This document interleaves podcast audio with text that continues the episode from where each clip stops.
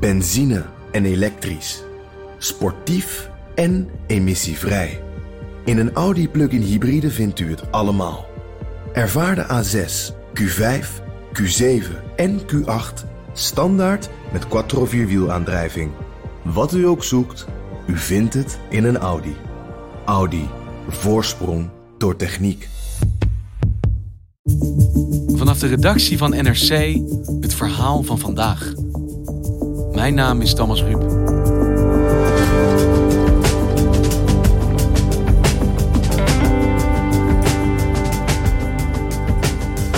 De gewelddadige dood van een jonge rapper vestigde de aandacht op een nieuwe vorm van hip-hop met extreme teksten: drillrap.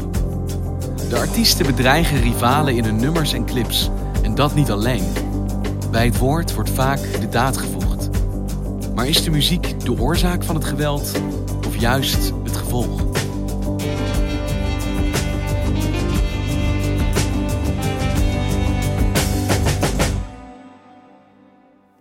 Het was op een dinsdagavond in september, 3 september. Het was begin van de avond, het was nog licht.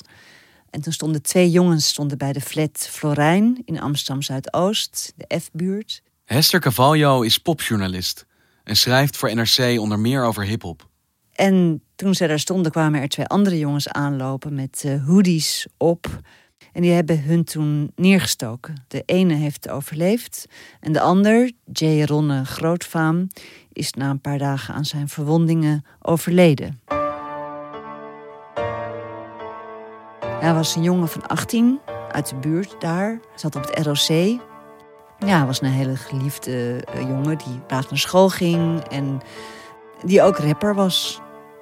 Want zijn er vermoedens over wat de toedracht van deze steekpartij was? Ja, er zijn inderdaad vermoedens over. In deze kwestie lijkt er een oorzaak te liggen bij rap, drill rap. Blok zet ik zo step? Kom me niet tegen als ik ben met chef. Ik ben met L, laat hem recht in pis. FOG, we hebben geen manners. Denk niet vrij te testen. Want hij was dus ook rapper. En hij maakte dus nummers online met een clip erbij. En daarin uh, viel hij weer andere mensen aan. Maar we zullen zien wie het laatste lacht. Zie een op in de fucking druk, druk met schenken zijn lijf met kracht.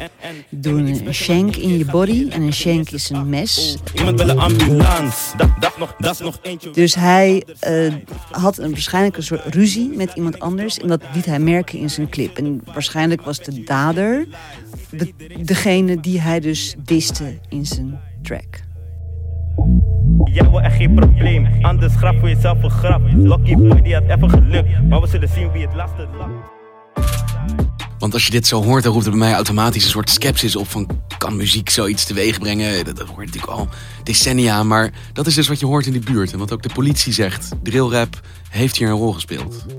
Ja, ja het is eigenlijk de manier waarop je, je de, de strijd of de boosheid uh, een, een vorm geeft.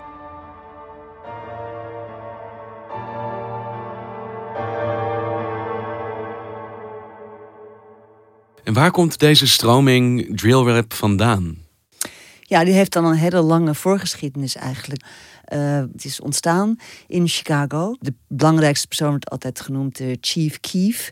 Die daar ook uh, nou, die heel erg populair is. En het drill-genre min of meer heeft gelanceerd. Wat onderscheidde de drillrap zoals hij die maakte dan van andere vormen van hip-hop die er eerder al waren? Uh, nou ja, eigenlijk was het vooral ook. Hij was een hele, is een hele charismatische en uh, populaire rapper. Ook gewoon heel goed. Uh, maar hij had ook één aspect van zijn muziek. Was dat het heel gewelddadig was. In de teksten ook. Maar ook in zijn dagelijks leven. Dus leven en muziek begonnen een beetje door elkaar heen te lopen. Dus het is niet alleen etaleren van een levensstijl die misschien niet helemaal overeenkomt met de werkelijkheid, maar hij leidde dat leven ook waar hij over Precies, niet alleen maar meer van een opscheppen en, en het verheerlijken in je teksten, maar daar ook zelf aan deelnemen.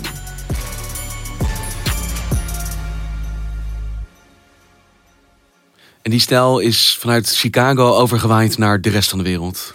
Nou, in ieder geval naar Engeland. Uh, vooral in de buurten zoals Brixton en Peckham. En in het zuidelijk deel van Londen, waar veel uh, zwarte jongeren wonen. Veel, um, veel moeilijke buurten, achterstandswijken. Hello, rookies, trying to move on drop. If I get that drop, that's Nou ja, je hebt bijvoorbeeld een eentje die heet, uh, de rapper die heet Skango. En zijn nummer heet uh, Trapping and Stacking. Trapping and Stacking. How many stacks have I stacked up, cuzzy? En daarin zingt hij dingen als uh, Don't come around here or you'll get fried like fish. Ja, ze hebben altijd wel een bloemrijke manier van zich uitdrukken. En vaak snap je het helemaal niet. Je moet echt het woordenboek erbij nemen om hun slang ook te snappen. Maar ja, hier kan je wel denken, bedenken van... nou ja, als je in mijn buurt komt, dan, uh, dan overleef je het niet. En dit is, lijkt mij niet hele uitzonderlijke teksten voor hip-hop in het algemeen of voor rap. Alleen die drillrap leidt dus in meer gevallen tot daadwerkelijk actie ook. Is dat in Engeland ook aan de gang? Ja, zeker. Dat is echt het hele specifieke kenmerk van dat de daad bij het woord voegen. Dat is iets wat, wat eigenlijk wel nieuw is op deze schaal heel erg veel steekpartijen. Die je ook voor een deel kunt toeschrijven aan afrekeningen in het uh, drugsmilieu bijvoorbeeld. En daar loopt het zo uit de hand dat er ook dan weer in de volgende rap wordt er dan verteld nou, waar ze hebben gestoken en hoe ze je hebben gepakt. En dan worden er ook zelfs scores bij gehouden. We understand this is how the scoreboard works 50 points for a wound to the head, 30 for the chest, 20 for the stomach, 10 for a leg and 5 for an arm. Als je daar steekt, dan krijg je zoveel punten. En dan, daar, en dan zeggen ze, nou, probeer jij maar eens mijn score te evenaren. It's the scoreboard Raheem sings about before he's killed. En die fetus die kunnen dus uh, samenhangen met, met hele ja, voor ons onverwachte onderwerpen, namelijk bijvoorbeeld postcode. Iemand die in een ander postcodegebied woont, die, die wordt dan uitgedaagd om, uh, ja, om met hun de strijd aan te gaan. En het is echt een territoriumdrift. Uh, wordt zelfs zo erg dat de politie of de rechterlijke macht heeft besloten dat sommige rappers geen postcodes meer mogen noemen in hun teksten. Dat wordt verboden, postcodes. Ja, dus het gaat niet om de wapens of de bedreigingen, maar nee, je mag geen noemen, cijfers meer noemen. Ja, je mag geen cijfers noemen, want dan wordt, gaat die andere partij daarop in. En dan uh, weet je waar het uh, op eindigt. En wanneer zag jij deze muziekstroming in Nederland opduiken? Nou ja, het is dus zo'n beetje twee jaar geleden hier uh, geland. En ik sprak bijvoorbeeld de teamchef van de politie in uh, Amsterdam Zuidoost. Hij heet Rutger Hendriksen. Als je leest wat er in Engeland is gebeurd de laatste vijf jaar, denk ik, slaat de schrik wel om het hart. En hij zei dat hij in zijn twintigjarige loopbaan niet iets heeft meegemaakt wat hij zo verontrustend vindt als dit uh, fenomeen van deze muziek. Deze vorm van trailrap is veel donkerder en zwaarder. Uh, ook de, de uitingen in de video's met die maskers, uh, vooral zwaaien met machetes en andere grote messen. Uh, af en toe een vuurwapen. Als dat op die manier zou escaleren als in Engeland, dan is dat natuurlijk een ramp. Daar wordt die, dat knifing echt gekoppeld aan de, aan de drill scene. Hm. En waarom is het nou specifiek Zuidoost waar deze stroming zo populair is? Want jij bent daar de afgelopen jaren heel veel geweest, begrijp ik. Nou, ik ben daar sowieso wel regelmatig, omdat er gewoon heel veel goede hip-hop vandaan komt, al, uh, al jaren. Dus dat is een reden dat ik daar mensen interview. Um, de reden dat het in Zuidoost en wellicht die andere plaatsen zo aanslaat, is dat jongeren in Zuidoost kunnen zich vaak identificeren met de jongeren die in Engeland die muziek maken. Dus ook zij voelen zich achtergesteld. Het is een heel giftige cocktail volgens mij van ergens naartoe willen, van hier weg willen, uh, iets willen bereiken. En in dit geval is dat onderwerp van die postcode, zoals dat in Engeland dus uh, een rol speelt, dat spreekt ook aan in Zuidoost, omdat daar ook van oudsher al of al heel lang uh, zijn daar buurten die elkaar uh, niet verdragen. Die onderling, die ook niet in elkaars buurt komen, want dat durven ze niet. En als ze komen, dan kunnen ze daar uh, iets oplopen. Dus je beschermt je gebied, daar heb je ook over. En ze gaan bij elkaar in het grondgebied staan, maken ze filmpjes van zichzelf, die streamen ze. En dan later zeggen ze van luister, waar was je nou? Ik was op jouw gebied, je bent te bang om te komen pakken. En de stijlmiddelen worden heel letterlijk overgenomen. De clips die hier worden gemaakt, zie je ook altijd de jongens uh, onherkenbaar in beeld. Met bivakmutsen of hoodies of sjaals over hun hoofd. Of maskers, skeletachtige maskers dragen ze. Ze hebben vaak messen in hun hand. Um, en daarmee lopen ze in beeld. Of altijd op straat ook. Ze laten altijd hun eigen omgeving zien. Als dan van dit, dit is mijn buurt en hier ben ik de baas. En in Nederland wordt dus ook vaak op de, op de man gespeeld. En bijvoorbeeld Big Skaki uit de Lelystad, die heeft een nummer dat heet Concrete. En hij heeft het dan om een of andere reden tegen de Amsterdamse groep 7-3 de pijp. En dan zegt hij, Biggs, zo heet hij dus. Biggs is never bang voor de beef. Dus hij is niet bang om ruzie te hebben, want hij heeft die pijp. Dat is een pistool. En ik squeeze, dus ik druk af. En nou ja, 7-3 zijn dus de mannen uit de pijp. Die zijn goofies, sukkels. En hij drukt zijn kankershank, dus zijn mes, door hun hoodie, hun muts. Wij doen die shit en hun doen niet. Dus jij neemt al meteen een voorschot erop dat, dat die anderen dus niet durven en hij durft het wel. Niet toch, racen, weg, rennen, pakken, stekken, weg. Al mijn jongens zijn op cake vandaag, nakken, nakken, het wordt race vandaag. Kom ik pull op is meteen gevaar in mijn buurt, dus gaat daar. En jij vertaalt het nu een beetje voor ons, maar het is denk ik voor een buitenstaander soms misschien wat moeilijker te begrijpen wat er nou eigenlijk expliciet gezegd wordt. Ja, het is soms totaal onbegrijpelijk. Het is zelfs zo dat er sowieso, bijvoorbeeld in Zuidoosten, is de taal enorm in ontwikkeling. Daar wordt er heel erg gemixt dus, dus, tussen eh, woorden uit eh eh, Surinaams, Marokkaans, Engels, eh, nou, alles door elkaar heen gebruikt. En ze vervormen de woorden dan ook nog eens vaak. Dus, eh, of, of ze draaien ze om, achterstevoren. Dus ehm, dat, en het zelfs zo erg dat mensen die al ietsje ouder zijn, en dan zeg ik 18, die snappen al niet wat mensen van 16 eh, zeggen. Dat is wel een grote kloof zit er dan tussen. ja, een generatiekloof. Dus als je die teksten luistert, dan, nou, dan moet je heel goed eh, zoeken naar de betekenis. Nou, dan zeggen ze bijvoorbeeld, soms zijn ze ook gewoon wel, wel mooi en, en grappig, of tenminste eh, vindingrijk. Mannen zijn op atletiek als ze ons zien, rept iemand dan. En dan bedoelen ze dus, ze rennen weg. Ja, het is mooi gevonden. Er zitten ook echt goede teksten zitten ertussen. Ja, er wordt wel, er wordt wel aandacht aan besteed, zeker. Politie op de hielen, maar mijn geeft ze loezen op de weg. Dit is voor Amsterdam West, dit is voor Amsterdam West. Maar is het dan ook net zoals in Engeland en Amerika dat specifiek bij drillrap het dan niet alleen bij woorden blijft, maar dat er ook daden bij moeten, bij horen te komen? Ja, ja, en dat is ook iets wat wordt eh, aangemoedigd dan weer, eh, waar de politie ook heel bang voor is, of zich zorgen om maakt, is dat eh, je hebt natuurlijk de, clips die online komen en heb je daar vaak die comments onder, dus de reacties.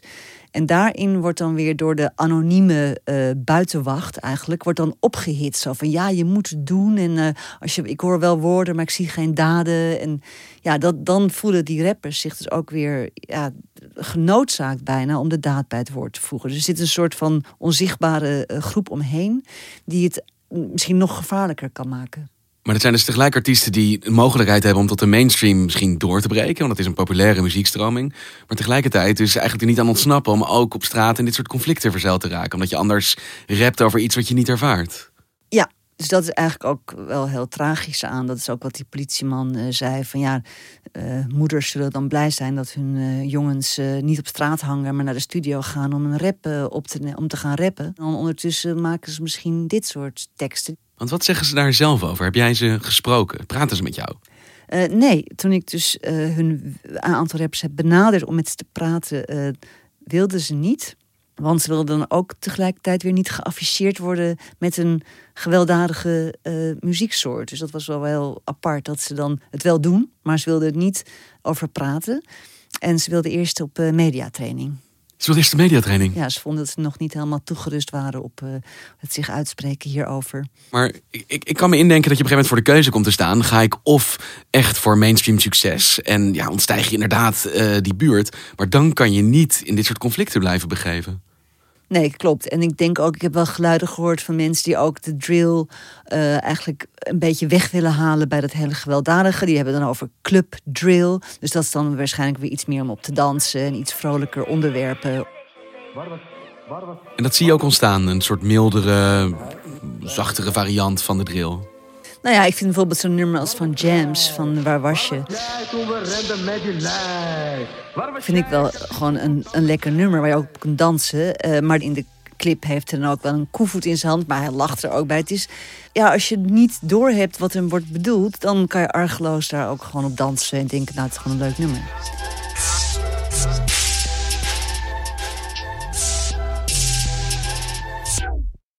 En hoe wordt er in de buurt gekeken naar de opkomst van de drill? Ja, het, onderwerp is wel heel erg. Er wordt heel veel over gepraat. Ik was bij een bijeenkomst van een uh, Afrikaanse kerkleider. Hij heet Koni. En hij hield een dialoogavond met politie en buurtbewoners en mensen uit van de deelraad. En de eerste vraag die de politie stelde aan de zaal was: Hebben jullie wel eens gehoord van drill? En toen was er heel veel reactie vanuit de zaal. Van, ook van jongeren die er voor waren of die er tegen waren. En het leefde dus heel erg. Ik heb bijvoorbeeld één uh, jongen gesproken die zelf 18 is en acteert hij heet eh, Joshua Halman. En hij danst en hij leeft eigenlijk voor een groot deel buiten Zuidoost. Maar hij woont er wel nog. En zijn jongere broertje, die is 14. En ja, hij maakt zich heel erg zorgen van ja, wat gaat mijn uh, broertje doen? Gaat hij zich hierin, en die voetbalt nu bijvoorbeeld, maar Mhm. gaat hij misschien het voetbal eh, verlaten en gaat hij zich met drill bezighouden? En waar gaat dat dan heen? Ja, dat is echt een zorg. Veel jongeren hebben dat dus niet, zijn daar dus niet bewust van. Omdat ze denken dat dat dus de way to go is voor hun. Omdat die, je mengen in die muziekstroom gewoon risico's met zich meebrengt. Ja, En like, wat het doel eigenlijk is, is gewoon basically de gevangenis of je dood. Weet je, dus Kijk, eerst kon je zeggen, nou je gaat rappen. En dat, is dan, dat kan nog van alles betekenen. Maar als je nu zegt, ik ga drill rappen... dan weten mensen wel dat daar nog iets bij komt. En vanuit de autoriteiten, bijvoorbeeld gemeente of politie. Want je zei in Engeland wordt bijvoorbeeld expliciet verboden om postcodes te noemen in nummers. Nou, ik zie dat in Nederland niet zo heel snel gebeuren. Maar wordt er op die manier ingegrepen? Zijn daar initiatieven? Nee, nou Femke Halsema die heeft laatst eh, gesproken in eh, Amsterdam Zuidoost... ook specifiek hierover. En zij zei dat ze zich aan de kant van de rappers schaart. En wat bedoelt Dus, ze daar dan eh, mee? Nou, zij bedoelde dat, ze, dat censuur absoluut niet aan de orde is en ook helemaal geen oplossing zou zijn. Maar dat de oplossing ook in haar idee veel meer ligt in het, ja, in het voorkomen van, van deze behoefte eigenlijk. En de dood van J. Ronne Grootvaam, de rapper, wat heeft Dina uiteindelijk teweeggebracht? Ja, toen werd dus ten eerste werden we ons toen bewust van, het, van wat er eigenlijk aan de hand was, wat er speelde, ongemerkt. Eh nou ja, zoals dat, dat zijn teksten misschien hebben geleid tot deze escalatie. Eh zo zijn teksten als eh, Shank in je body, ik geef je drie. Ik hoor je woorden en ik zie geen daden. En vooral dat laatste natuurlijk, ik hoor je woorden, ik zie geen daden. Dat is eigenlijk de kern. Dus dat heeft hij zelf dan ook verwoord. Eh, waar we nu ons van bewust zijn en waar de buurt zich van bewust is. Van hé, hey, dat woorden en daden, dat hoort nu bij elkaar. Zo'n diep tragisch als je dat dan hoort, nu die tekst. Ja, dat moet natuurlijk laat voor eh, mensen om hem heen heel eh, aangrijpend zijn geweest. En niet alleen voor de mensen om hem heen. Ik heb ook die, die jongen gesproken die dan een hele goede vriend was van de dader. Dus die die, die moord heeft gepleegd. En die ook helemaal onthutst en, en aangeslagen was. Van ja, mijn beste vriend, die gaat nu gewoon de gevangenis in voor 12 of 20 jaar. Er is op een bepaalde manier een soort wake-up call voor de buurt. Van deze risico's zijn wel heel erg groot hier genomen worden door dit soort hele jonge jongens. Ja, nou, ik hoop het heel erg. En, het, het lijkt er wel op. Maar ja, er moeten wel dingen ook dan ondernomen worden. En ja, bijvoorbeeld Chief Keef, die uit Chicago... Die heeft, zelf, ja, die heeft zelf zo ontzettend van mensen verloren... uit zijn, zijn directe omgeving en zijn familie. Dat die heeft toen een eigen stichting opgezet van eh Stop the Violence... en eh, laat de kinderen opgroeien in plaats van ze te doden. Ehm, dus ik denk dat, ik kan me voorstellen dat zulke initiatieven ook in eh, Zuidoost of andere wijken genomen gaan worden. Dat mensen een beetje tot, in, tot bewustzijn komen van, nou, dit gaat de verkeerde kant op. Ja, dat je dat toch binnen die beweging ziet ontstaan. Van misschien moeten we dit iets anders aanpakken als dit de gevolgen zijn. Ja, misschien dat er een positieve drill variant gaat komen.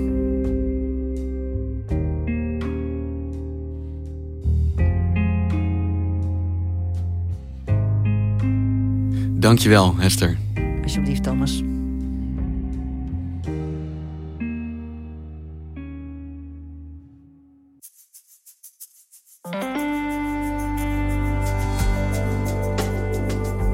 Luisterde naar vandaag, een podcast van NRC.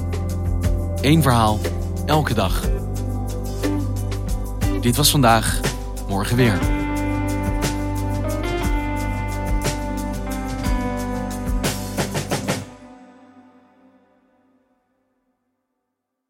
Je hebt aardig wat vermogen opgebouwd.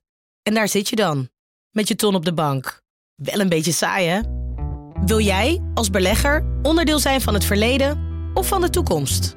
Bridgefund is een slimme fintech die een brug slaat tussen de financiële behoeften van ondernemers en van beleggers.